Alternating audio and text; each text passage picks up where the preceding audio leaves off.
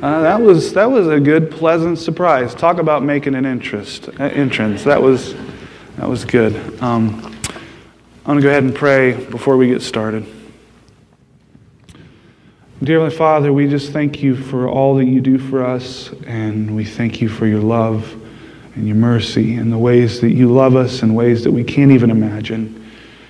And at this time, as we hear the word from you, we pray that you would just help us to be open to what it is you might be saying to our hearts, that there's a variety of things, and uh, that we would be open to the change that you might call us to in our lives. I pray these things in Jesus' name. Amen. So we're going to be in Acts chapter 8, starting with verse 26. Acts chapter 8, starting with verse 26. An angel of the Lord spoke to Philip, Get up and go south to the road that goes down from Jerusalem to Gaza. This is the desert road. So he got up and went. There was an Ethiopian man, a eunuch, and a high official of Candace, queen of the Ethiopians, who was in charge of her entire treasury.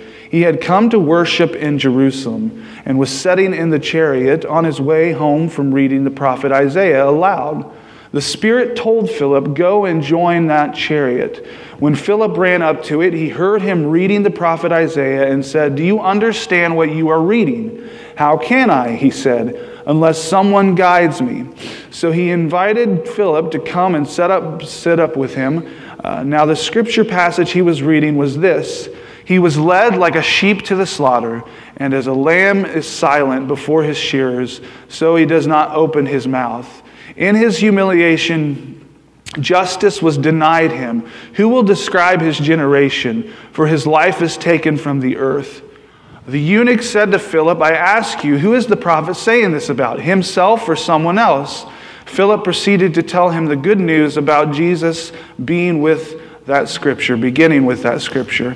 And they were traveling down the road. They came to some water. The eunuch said, Look, there is water. What should keep me from being baptized? So they ordered the chariot to stop, and both Philip and the eunuch went down into the water, and he baptized him.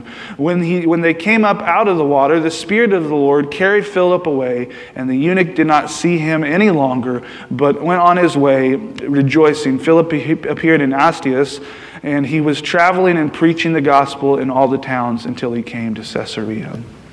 So um, I'm, I'm uh, this is a passage that I chose partially uh, because uh, in my last class called hermeneutics, which is just a fancy term for interpreting scripture, um, I, I, had given this passage to interpret, and, and so I spent a lot of time reading the background stuff, and uh, I ended up turning in a four stage paper on it. And I thought, I don't really want to waste it if it's something that I took all that time to go through. So I thought that I'd go ahead and use that this morning.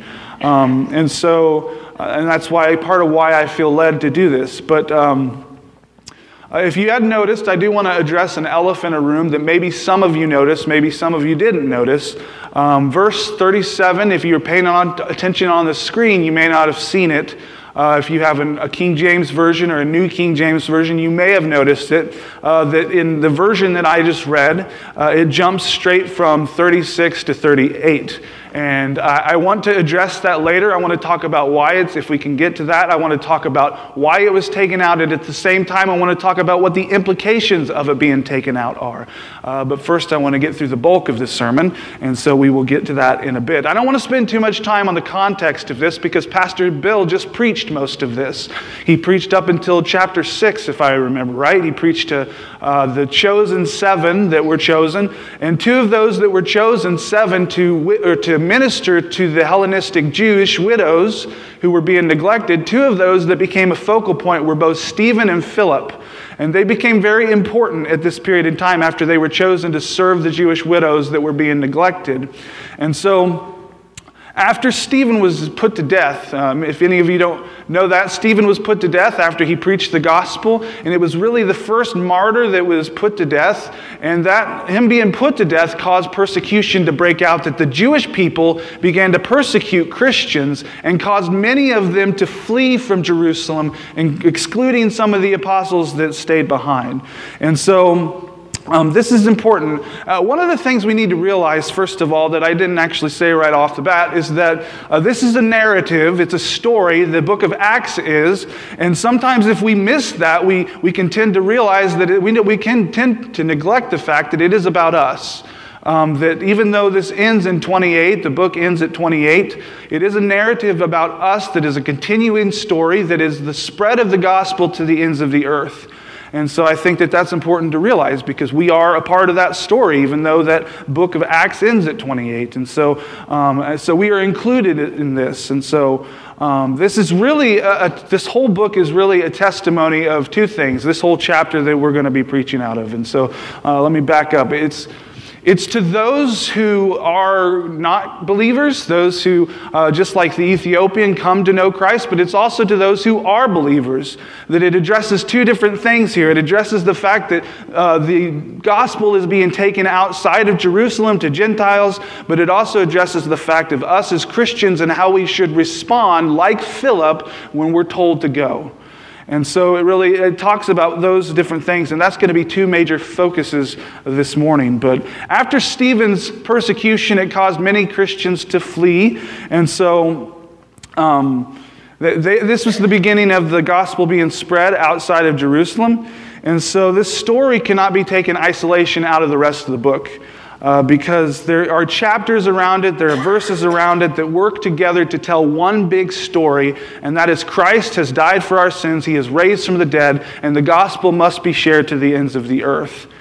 And so, so it starts out, the gospel, after the persecution, it starts out in Jerusalem before the persecution, and after the persecution, it goes to Samaria. Philip goes to Samaria.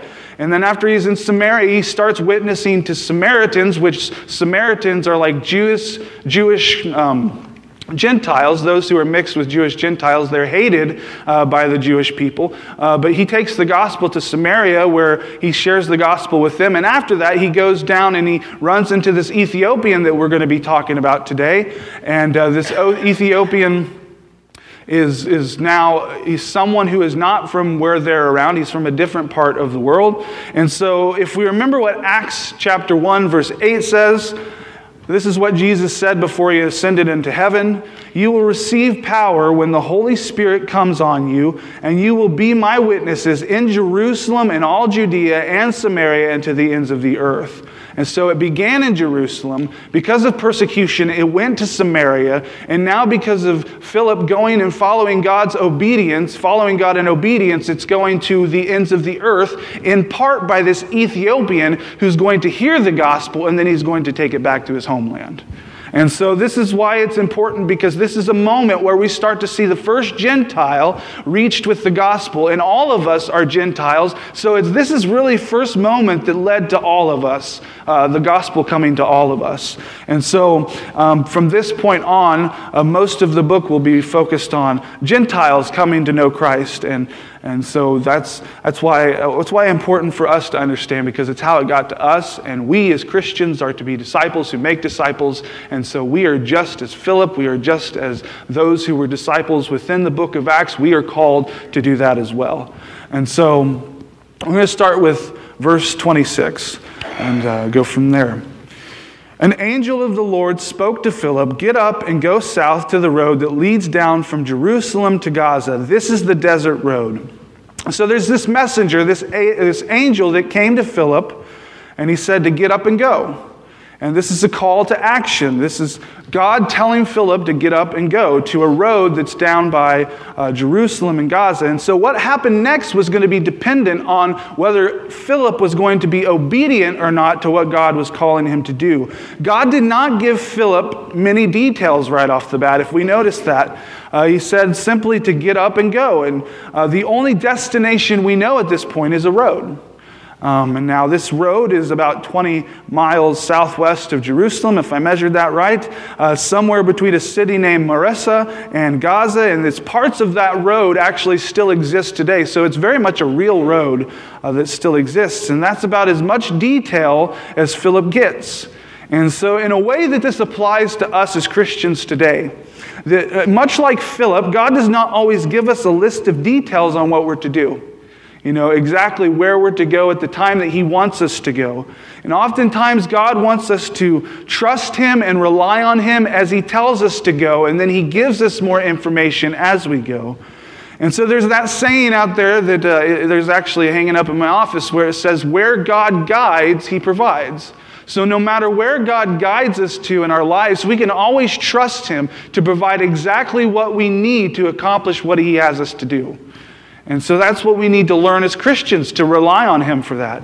And so I remember when I, when I came here for the first time, and, and many of you know the story about how God got me here. I'm not going to spend any time talking about that. But the fact was, the more that I learned to say yes to Jesus, the more that I learned to trust Him, in spite of the fact that it didn't make sense to me. It didn't always make sense to me. You know, when I was told that I was going to be working with youth, it's like that sounded like a terrible idea to me because I had no idea how to interact with youth, and I still don't. I've gotten better, but definitely not where I could be. Um, I was terrified of the idea of that, something new. But the more I said yes when God was calling me to do something new, the more I could see Him just line up everything to fit exactly how He was calling me to do.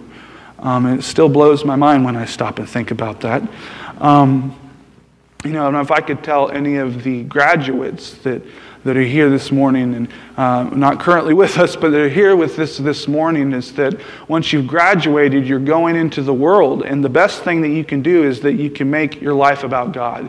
You can put God at the center of your life and He will guide and direct you. And when you do that, everything falls into place. It's something that I wish that I would have understood when I graduated, but I had to become really dumb before I could gain a little bit of wisdom. So, and I think that's about how all of us work. But, um, but the point of this is, is that God is calling all of us as Christians to do something. And we don't always know what that is. But the question is the question we should ask ourselves is are we listening to what God is calling us to do? And are we being obedient when we hear Him call us to do something? You know, God may make your path clear as day, or He may just be calling you to one step of obedience at a time, just like He did with Philip. Didn't give him much detail, said go down to a road. It's a very vague destination. Just go down to this road. And, and he had to trust him. He got up and went. And so the more we learn to trust him, uh, the more we see him guiding us in our lives and providing for us as we go. And so, rest assured, if you are here this morning and you are a Christian, you are a believer in Christ, God is calling you to do something. He's calling all of us to do something. He's calling to a, a, more than just to live for ourselves and our lives, and that's easy to do in our culture. Our culture gives us all sorts of comforts uh, that cause us to forget as Christians that God is calling us to do more. Um, but rest assured, we're all called to do something. And so don't squander. We can't squander the call that God has on our lives, or we'll miss out on the opportunities and the better life that He has called us to live uh, while we're here as Christians. And so Philip would have missed out on that if he chose to ignore God calling him. He, he would have missed out on the great things that, even though he wasn't given a lot of instruction, the great things that God had for him. Um, verse 27 so he got up and went. Uh, there was an Ethiopian man, a eunuch, and a high official of Candace, queen of Ethiopians, who was in charge of her entire treasury. He had come to worship in Jerusalem and was sitting in his chariot on the way home, reading the prophet of Isaiah out loud. And so, note Philip's response in his obedience. Uh, he doesn't ask why, he doesn't make any excuses as to why he can't go. He doesn't try to get out of it. He simply got up and went. With the limited instructions that God had given him, he just simply got up and went. That's, that's obedience on display. And so this is estimated at least a day's journey on, on foot, where he is up in Samaria going down to this road that's uh, 20 miles southwest of Jerusalem.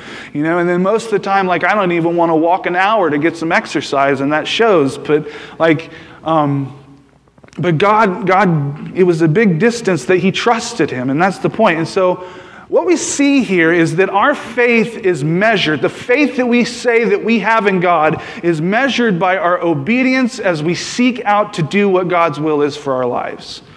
That if we say we trust God, if we say we have faith in God, that when He says to move, we move.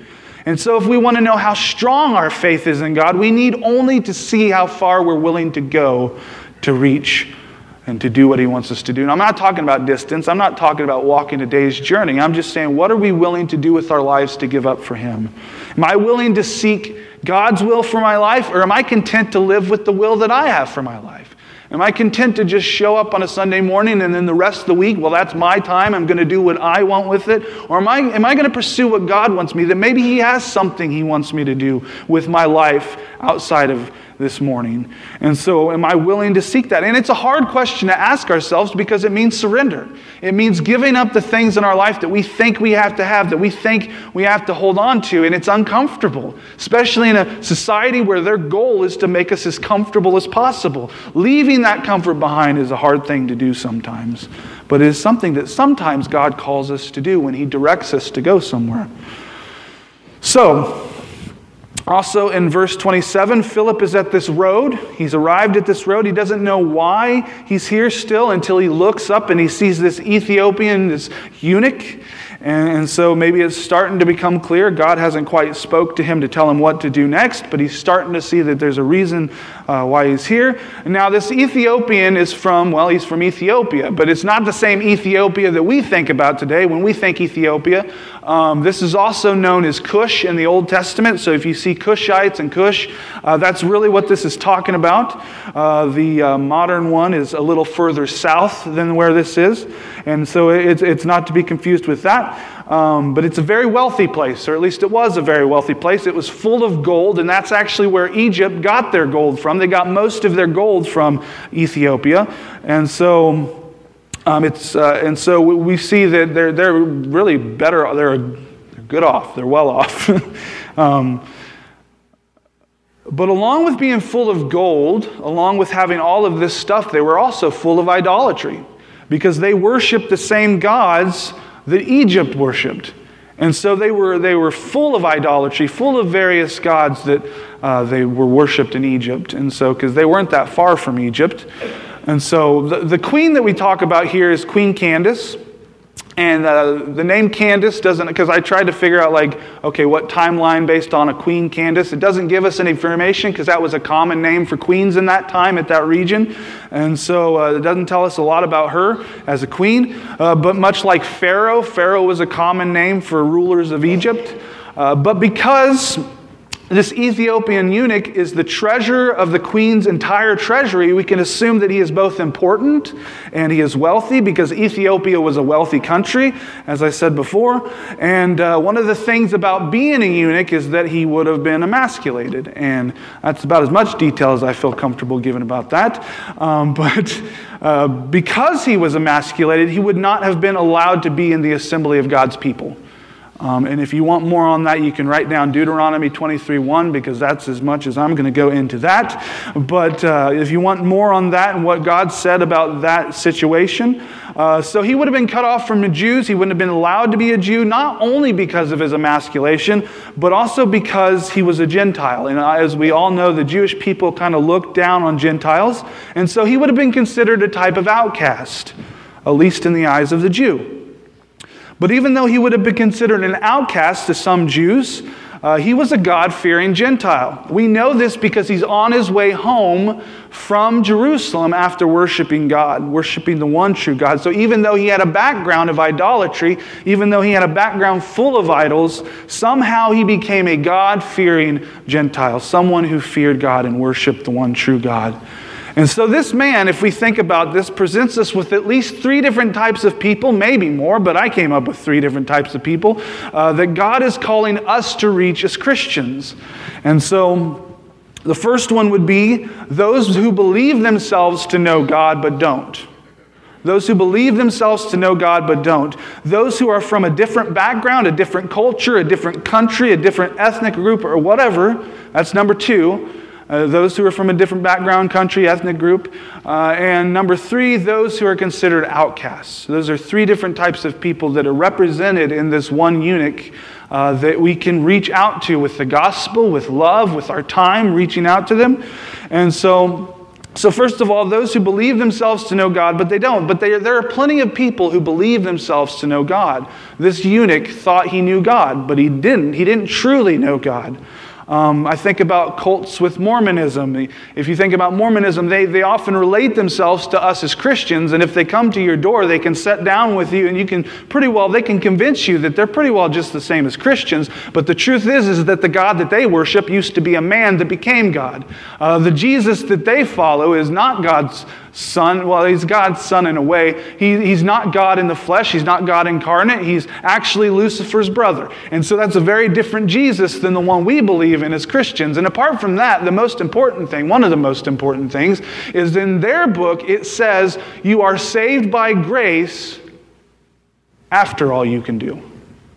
So it's not you're just saved by grace, you got to do something, and then grace covers the rest. Very different than the gospel that we, we know as Christians when it says it is only faith that can save us. It's nothing else apart from faith that can save us. And so, um, you know, or there's Muslims, they reverence Jesus, but they don't believe in Jesus. They believe they know the one true God. They would say they have the same God the Jews worship, or it's Jewish, who, um, it's the Jewish religion. Uh, those who show up even on a, on a, in a Bible believing church in a Sunday morning, believe it or not, there are many who show up in a Bible believing church who believe themselves to know God but don't. And so there, there are many people who think they know God, just like this eunuch did. He came from Jerusalem worshiping the God, but without Jesus, it is impossible to know God without him. Jesus tells us we must worship God in spirit and in truth. It's impossible to have a relationship with God without knowing Jesus. And there are those who claim that they know Jesus, but they've accepted a false gospel. And maybe, maybe just anyone who comes to a Bible believing church that isn't necessarily Muslim or Mormon or any of those, but they've accepted a false gospel. They live by works to make them right instead of by faith, which produces works, as we talked about in James a little while back. That when you believe in Christ, you're saved, you're born again, and because of that, because you've experienced the love of God and you've experienced being born again, you've turned to do things for God instead of living for yourself. It's not the other way around. I don't do things to be right with God, I do things because I've been made right with God. So that's a false gospel. And, and then um, some of those individuals may be here this morning. I don't know anybody's heart. I'm not taking time to try to figure out anybody's heart, but there may be some here this morning who believe themselves to know God that don't. But the point is, is that we should be aware of that as Christians and we should seek to reach out to them with the gospel. um, Next, there are those who are from a different race, a different country, a different ethnic group. And, uh, and there are many Christians in our country. And I've, I've been guilty at times that uh, aren't necessarily accepting of those who are from a different country or from a different background of cultural, ethnical things. And um, I can remember after 9 11, I can remember there was this great fear that we had that if many people saw somebody with a turban, they'd freak out. And, and they, would, they would freak out and think, oh, it's a terrorist. And, and, and some of that stuff still happens today, that there's many, many Christians in our country who look at people that way. And, and we have reasons. We say, well, well, if they need, they need to do things this way or that way in order for us to accept them. And they need to not be this way. They need to, some people say they need to learn to speak our language. But the truth is, like, we have all these reasons sometimes that we think justifies it, that we think makes it okay, it makes it normal, it's rational, it makes sense, but it's a completely worldly way of looking at it. Because Christ has not called us to do that. Christ has not called us to look at people as different. And, and to, because a lot of times it's like we could say we love the world, but we have those feelings that keep us from reaching out to those who we claim to love. That we, we, we're angry towards them, we're bitter, we're, we're not, we feel insecure around them. And so, um, I think sometimes we need to stop and think about the opportunities that we've been given, though, because our country does not send out as many missionaries as it could. And so maybe we could look at it this way that maybe God is sending the world to us because there is an incredible amount of diversity in our country. I mean, it really is incredible when you think of how many different groups exist in our country and live and, and have jobs and, and are just like us. But sometimes we're too busy responding in fear or anger to kind of stop and think about that. Um, it's not the way Christ has called us to live. When John 3:16 says, "For God so loved the world, the whole world, um, not just parts of the world," that we're supposed to have that same type of love. that there are 3.2 billion people who are considered unreached in the world, and, and that means they've never heard the gospel, they don't have access to the gospel, many of them don't even know who Jesus is. Um, and there's many people in our country who, who maybe they've heard the name of Jesus, but they have like no idea what the, I've seen that a lot on a Wednesday night because most of our youth don't come to church when they're here. They hear the gospel, but it's, like, it's like they're hearing it for the first time every time. so um, there are those in our country who need to hear the gospel. And uh, one thing is that I've learned is that a lot of time people who come to our country and, and receive the gospel and are changed, they end up going back to their country to share the gospel with their people. I think about this guy that I met at Midwestern Seminary. His name was Hal, and he was from India. And we got, we got to become good friends. We hung out quite a bit. And I remember asking him at one point, like, why, you know, are you planning on staying here uh, when you're done, when you've graduated? Are you going to stay in Kansas City? And he said, Oh, no. It's like he, no, it wasn't even a thought for him. He's like, I'm going back to my country. And it's like, well, why? I'm going to share the gospel over there. You know, I'm thinking about this guy who's like where he's from, they didn't really have hot water heaters when you take a shower. And so he's taking a shower in the morning and he's standing there for like 10 minutes whenever most people are used to it. You know, I imagine he's missed a couple classes because of that, but uh, he wants to go back to his country where that doesn't exist. Like, it's not a thing. Why? because he loves his people. He loves the people from where he's from. And may I suggest that this is what Christ is telling us? We should love his people as much as he loves his people. Because Christ has called us to do that too. You know, there is no them. There is only us. There is only one race. It is the human race. God created us all. He created us all and loves all of us. He loves the whole world. And so we should reach the gospel to those who um, are different than us or maybe from different backgrounds. And so finally, the third type of person we could reach to is uh, the outcast because he was considered an outcast. Why was he considered an outcast? Uh, because of the things that he chose to do that uh, was good in his culture, but not in the Jewish culture. And because he did something that God said not to do, he would have been an outcast from the Jewish people. And so um, I think about that in the fact that there's, there, there's many Christians who leave churches because um, of the fact that they've had uh, judgment, like they felt judgment, they felt uh, unloving treatment from Christians, or the fact that maybe they haven't come to church because they've ran into people who claim to be Christians who are not loving towards them. Uh, and so, because of a certain lifestyle, just like this Ethiopian, because of something that they've done or that they're doing that is sin, uh, that they're not interacting with them the way they could be, or that there's, there's people out there who have simply heard things about Christians and they decide not to come to church or go and be involved in that. And so we can say, you know, well, that's their misconception because I, I believe here that's not something that goes on. I believe here that there are many of us here that we're loving, we're accepting no matter who, uh, no matter what background, no matter li- what lifestyle, that we continuously show love. Um, but that is a perception out there you know, what if there is some truth to their perception? Because I think in the history of our country, uh, the more recent years especially, we've become known as a religion of hate.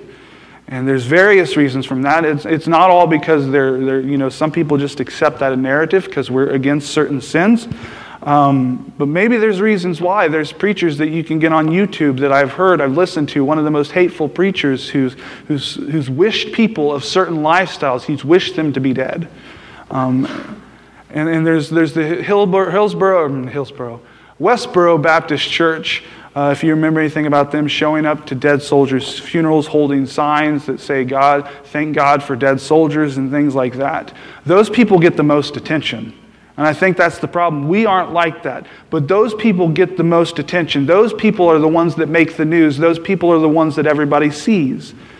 And so, yes, persecution is normal, but I've seen it firsthand, especially in my own life, Christians being harsh towards those who are living lives of sin. I used to be like that when I was in junior high and high school. I, before I became a Christian, I thought I was a Christian. I was one of the most self righteous people you could ever met. I was constantly keeping tabs on other people's sin and constantly pointing out their sin in their lives, and I was a complete jerk. And I ran a lot of people off from wanting to be my friends, potentially reaching them with the gospel. And I am so glad that God rescued me from that because I was not a good person.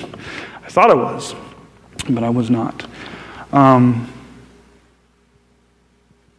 You know, I've seen that in my life in the past. I've seen that in other Christians' lives in the past. You know, I've seen faces on Christians who are talking about other people's lifestyles outside of the church and sin. I've seen anger in Christians' faces, which has been in my face at times in the past. Um, and, and, it's really just like it shouldn't be a, a facial expression of anger. It shouldn't be anger that we should express. It should be compassion because Jesus showed compassion on all sinners, tax collectors, prostitutes, um, anybody you could think of, adulteresses. He, he showed compassion. He reached them with the love that he was given. He had that task of loving all people that he came for. And that's what he did. And that's who we're supposed to imitate as, as believers. We're supposed to imitate Christians. Um, so the question is are we doing that? I don't think our church is rejecting people, but what are we doing across that boundary? What are we doing to break through all that noise, the perception that's out there? Are we reaching out into people's lives with the gospel? Are we there for people who are struggling? Maybe they're not struggling, they've embraced sin. Uh, because honestly, the world has, has, replaced the, has replaced Christ in the lives of those simply because they're more loving towards these individuals than many Christians are. And I think that that should be a haunting thought when the world is considered more loving, accepting than the followers of Christ are. And I think that that's out there. That perception is out there, whether we want to believe it's true or not. It is out there. Um, and I'm not saying we condone sin, that we say it's okay, but I'm saying that when we play the part of the Holy Spirit and try to convict people with our own words, we do a terrible job of it. We ruin everything. That we should simply love them, share the gospel with them when we get the opportunity to, and let God do the rest. So, those are the three types of people those who believe themselves to know God, and uh, those who, who, um, who are rejected, and those who are of different backgrounds. So, verse 29 the Spirit told Philip, Go and join the chariot. So, this is another call to action, as I mentioned earlier. The word go is to get up and to go. It's the same call to action given by the angel to Philip in, in this verse 20, or in verse 26, and now the Holy Spirit's telling him to get up and go. And it's the same action given by Jesus in the Great Commission to go. It's the same action that all of us as Christians are given to go where God sends us.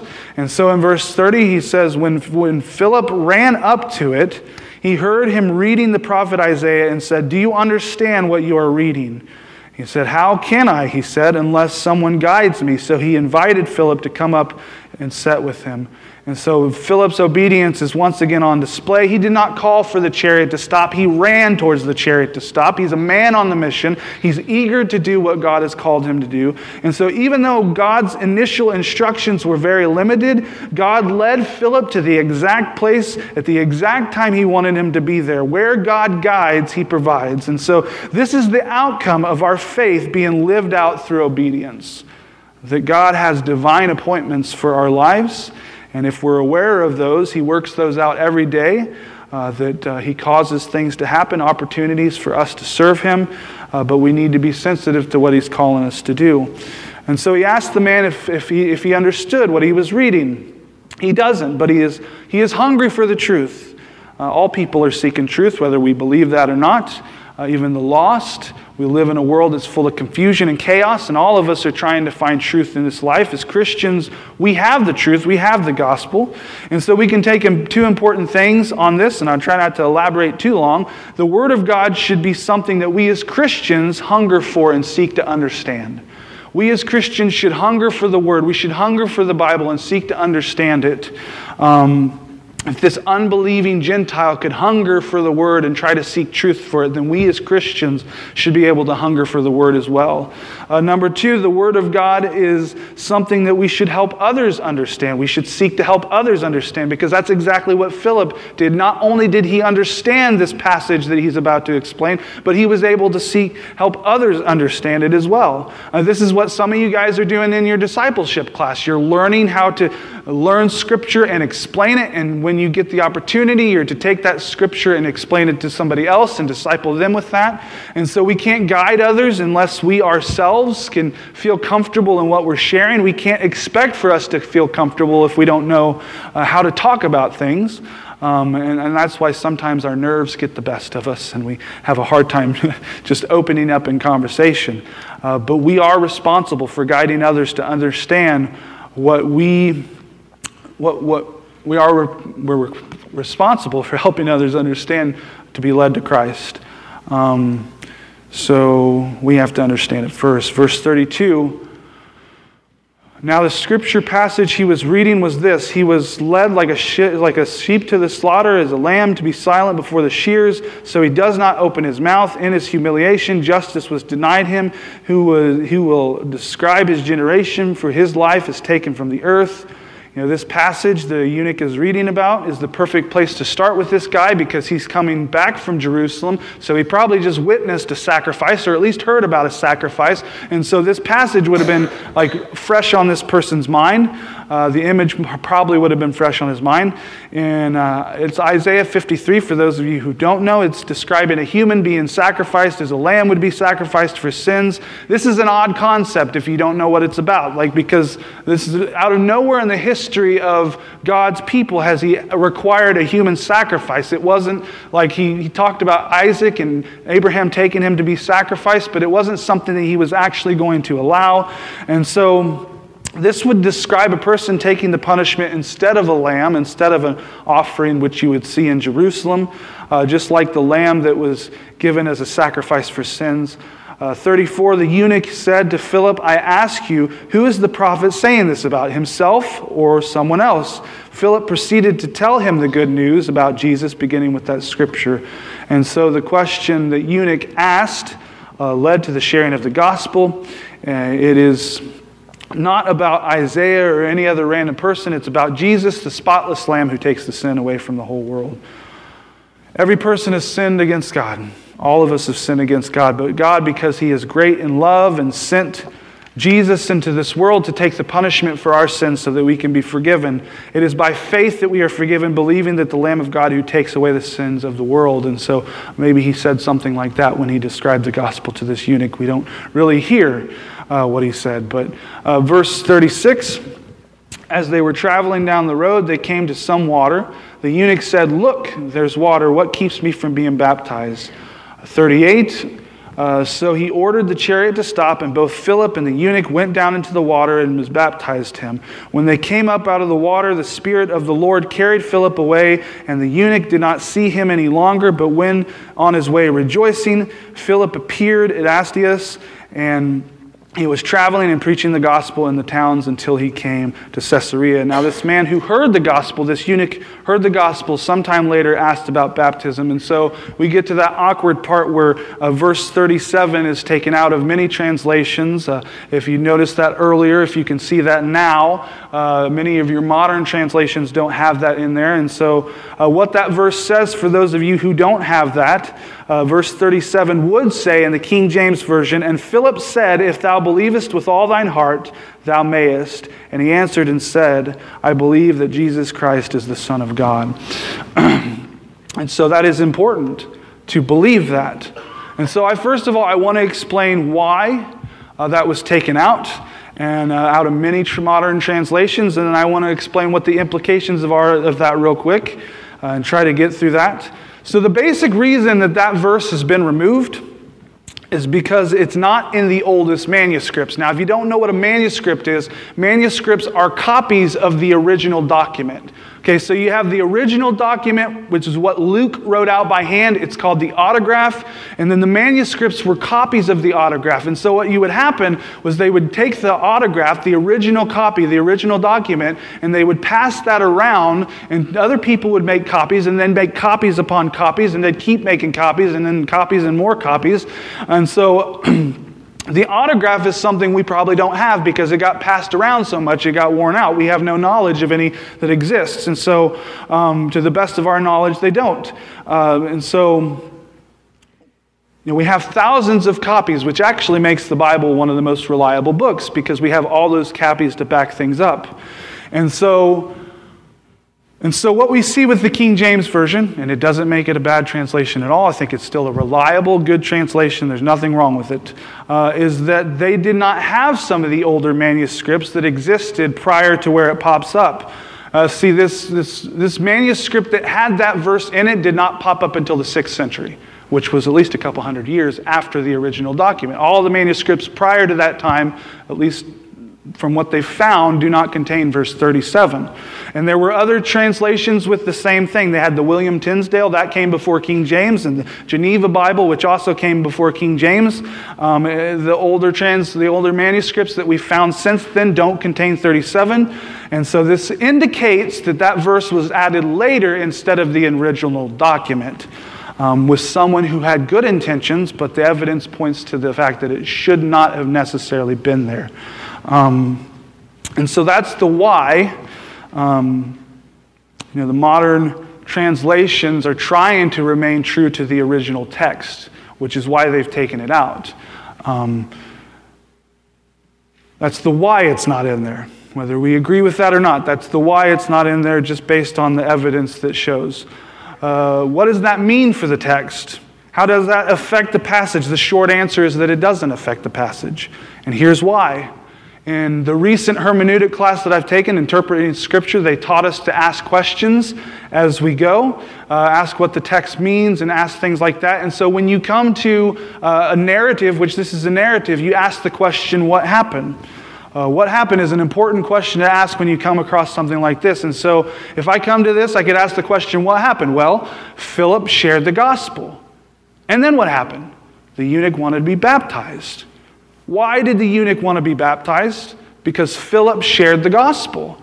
And so at some point, as he heard the gospel, he believed what Philip was saying. And that's why he wanted to be baptized because of his faith.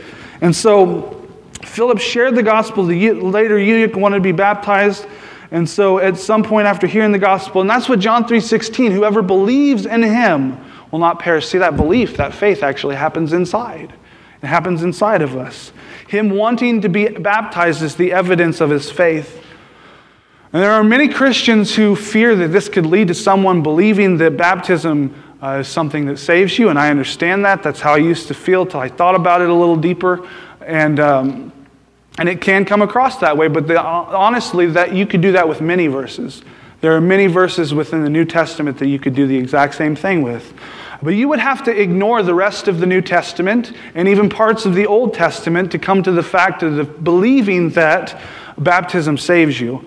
Um, what I've learned is that if, if, if one part of, if we pull out one verse and it contradicts anything else the Bible says elsewhere, then our interpretation becomes wrong.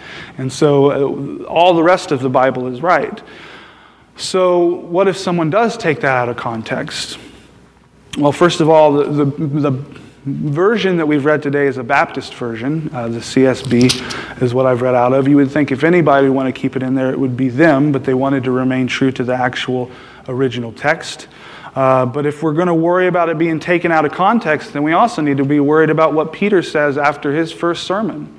Whenever he preaches his sermon and he get done preaching his sermon and people hear it and they say, Well, what should we do? And he says, Be baptized for the forgiveness of your sin. And I want to read that exactly right. I don't want to get that wrong. Peter replied, Repent and be baptized, each of you, in the name of Jesus for the forgiveness of your sins, and you will receive the gift of the Holy Spirit.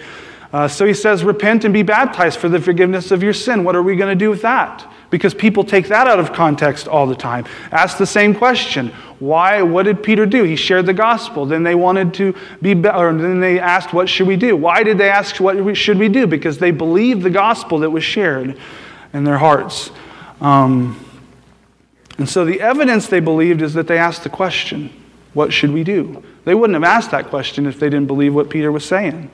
And so he says, "Repent and be baptized for the forgiveness of your sins."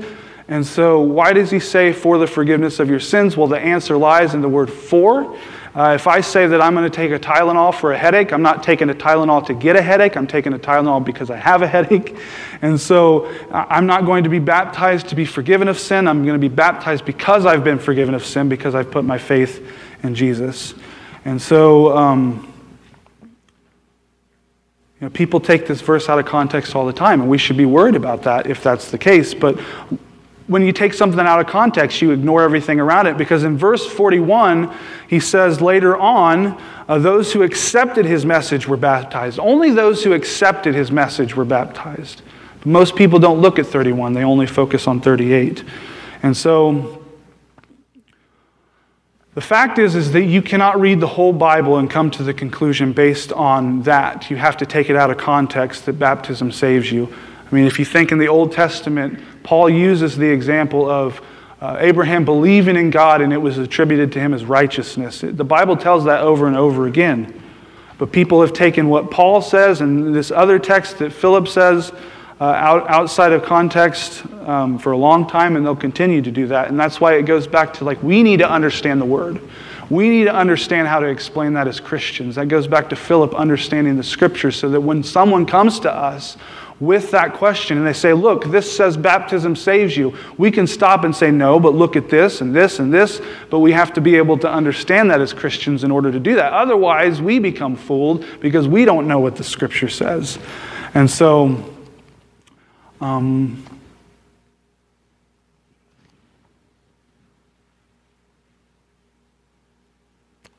Philip the eunuch, and uh, even in Paul's circumstances, they, they, be, they were baptized as a result of putting their faith in Jesus.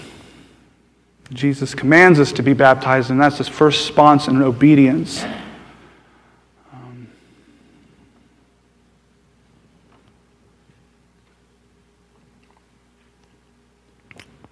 So, the whole point of that is because it is important to think about because if we are talking about this, this Ethiopian coming to Christ, we do need to recognize what brought him to Christ. That it's only by faith in Jesus and what he did for him on the cross that brought him into that relationship. And so that verse being there, although might be helpful, without it being there, we can still read the rest of the Bible and come to that conclusion and help others come to that conclusion of, of what it looks like to put our faith in Jesus and come to salvation. And so that's for those who don't. So the application for the Christian was to be obedient. The application for the unbeliever is that you can come to Christ if you just put your faith in Jesus. Um, so ask the question to yourself this morning. Ask yourself, are you being obedient to what God has called you to be? And uh, what He's called you to do with your life because He's called us to do so much more than what we oftentimes think we're supposed to do.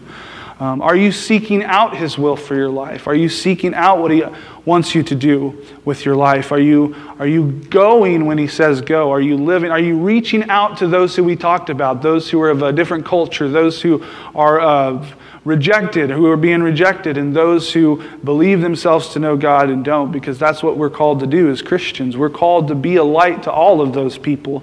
And that's what Jesus has sent us into the world. Otherwise, he just would have uh, like swiped us up whenever we come to know Christ. But he has a purpose for us to be here, and that's to live in obedience as we reach out to those who he's called us to reach out to, uh, whatever that may take. And so, um, Maybe you're on the end of the eunuch and maybe you don't know the gospel. The question to ask yourself is, is do you believe the gospel? Because it's faith in Jesus and what he does that saves us. It's only by faith that we're saved. That's what the Bible tells us. And if you truly believe, then what happens? It, rep- it produces obedience, it produces repentance if you truly believe in Christ. Because Jesus did not just come to get us into heaven, he also came to change our hearts. Jesus said, You cannot be born again, or you can't enter the kingdom of heaven unless you're born again. And so the response is that if you believe the gospel, if you believe in Jesus, then it's to repent and turn away from sin. It's not repentance that saves us, but if we have true faith, it will produce repentance, and we will go a different way than the way we have been going. So um, that is the gospel. And. Um, the main question is to ask ourselves is are we living the life that Christ has called us to do? I'm going to go ahead and pray. And have a time of silent prayer, maybe to examine our hearts, maybe to see where we're at with Christ, or maybe just to see what God's calling us to do in our lives. It's important.